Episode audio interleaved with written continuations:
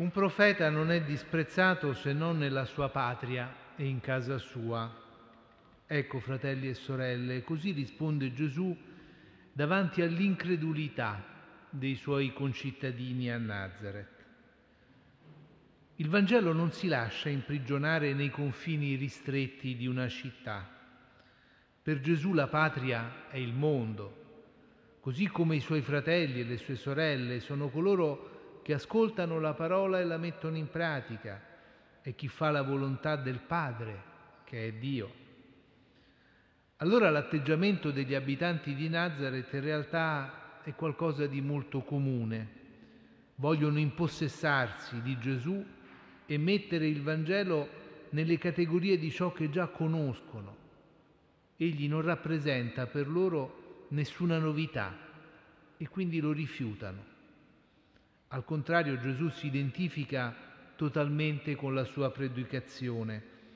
Oggi si è compiuta questa parola, aveva predicato annunciando il profeta Isaia. Egli è la parola di Dio che si è fatta carne. E allora è vero, ci sono tanti modi, anche per noi, di respingere il Vangelo, di non accoglierlo. E a volte quelli che si pensano più vicini e più familiari in realtà si rivelano essere i più distanti proprio dalla sua parola.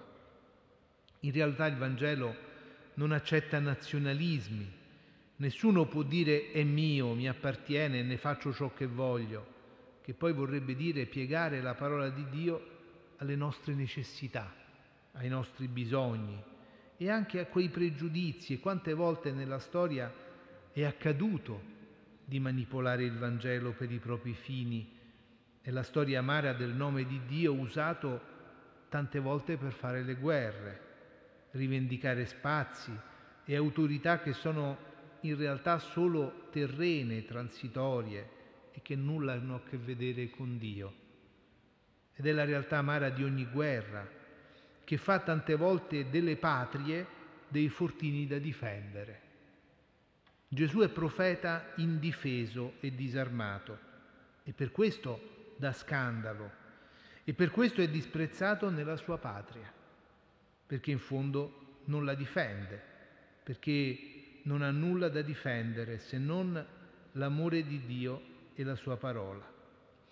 E allora così i suoi vogliono impadronirsi di Gesù, ridurlo unicamente al figlio di Maria e alla cerchia ristretta dei suoi parenti ma la parola di Dio non si fa incatenare e il vero discepolo non si impadronisce del Vangelo, ma si mette al suo servizio.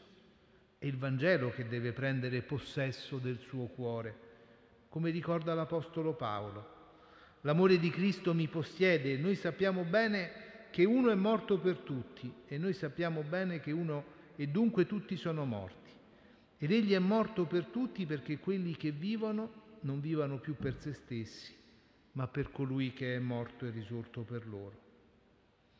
Così che non guardiamo più nessuno alla maniera umana e se anche abbiamo conosciuto Cristo alla maniera umana, ora non lo, conosciu- non lo conosciamo più così.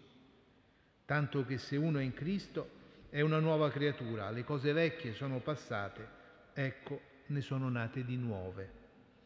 Questo è il problema degli abitanti di Nazareth, che a volte siamo anche noi limitarsi a conoscere Gesù alla maniera umana e quindi scegliere di lasciare tutto così com'è, così com'è secondo le cose vecchie.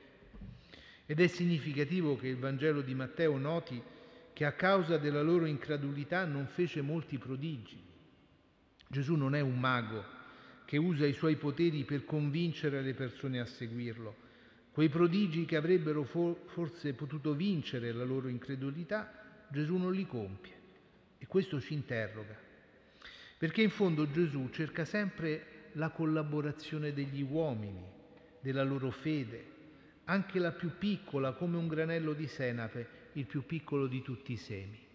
Senza la fede dell'uomo, cioè la sua preghiera, il suo cuore aperto al futuro, la sua disponibilità ad andare oltre la propria patria, Gesù non può fare miracoli. Quale responsabilità è allora nelle nostre mani?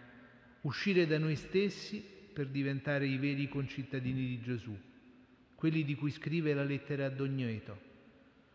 Essi si propongono una forma di vita meravigliosa. Abitano ognuno nella propria patria, ma come fossero stranieri. Rispettano e adempiono tutti i doveri dei cittadini e ogni regione straniera è la loro patria, eppure ogni patria per essi è terra straniera. Ecco, fratelli e sorelle, accogliere il Vangelo nel nostro cuore vuol dire diventare uomini e donne universali e aprire il cuore al desiderio di Dio di salvare tutti. Ci doni il Signore di sostenere così il suo cammino in questo mondo, permettendo anche con la nostra fede, con la nostra preghiera, nuovi prodigi di pace e di giustizia per questo mondo.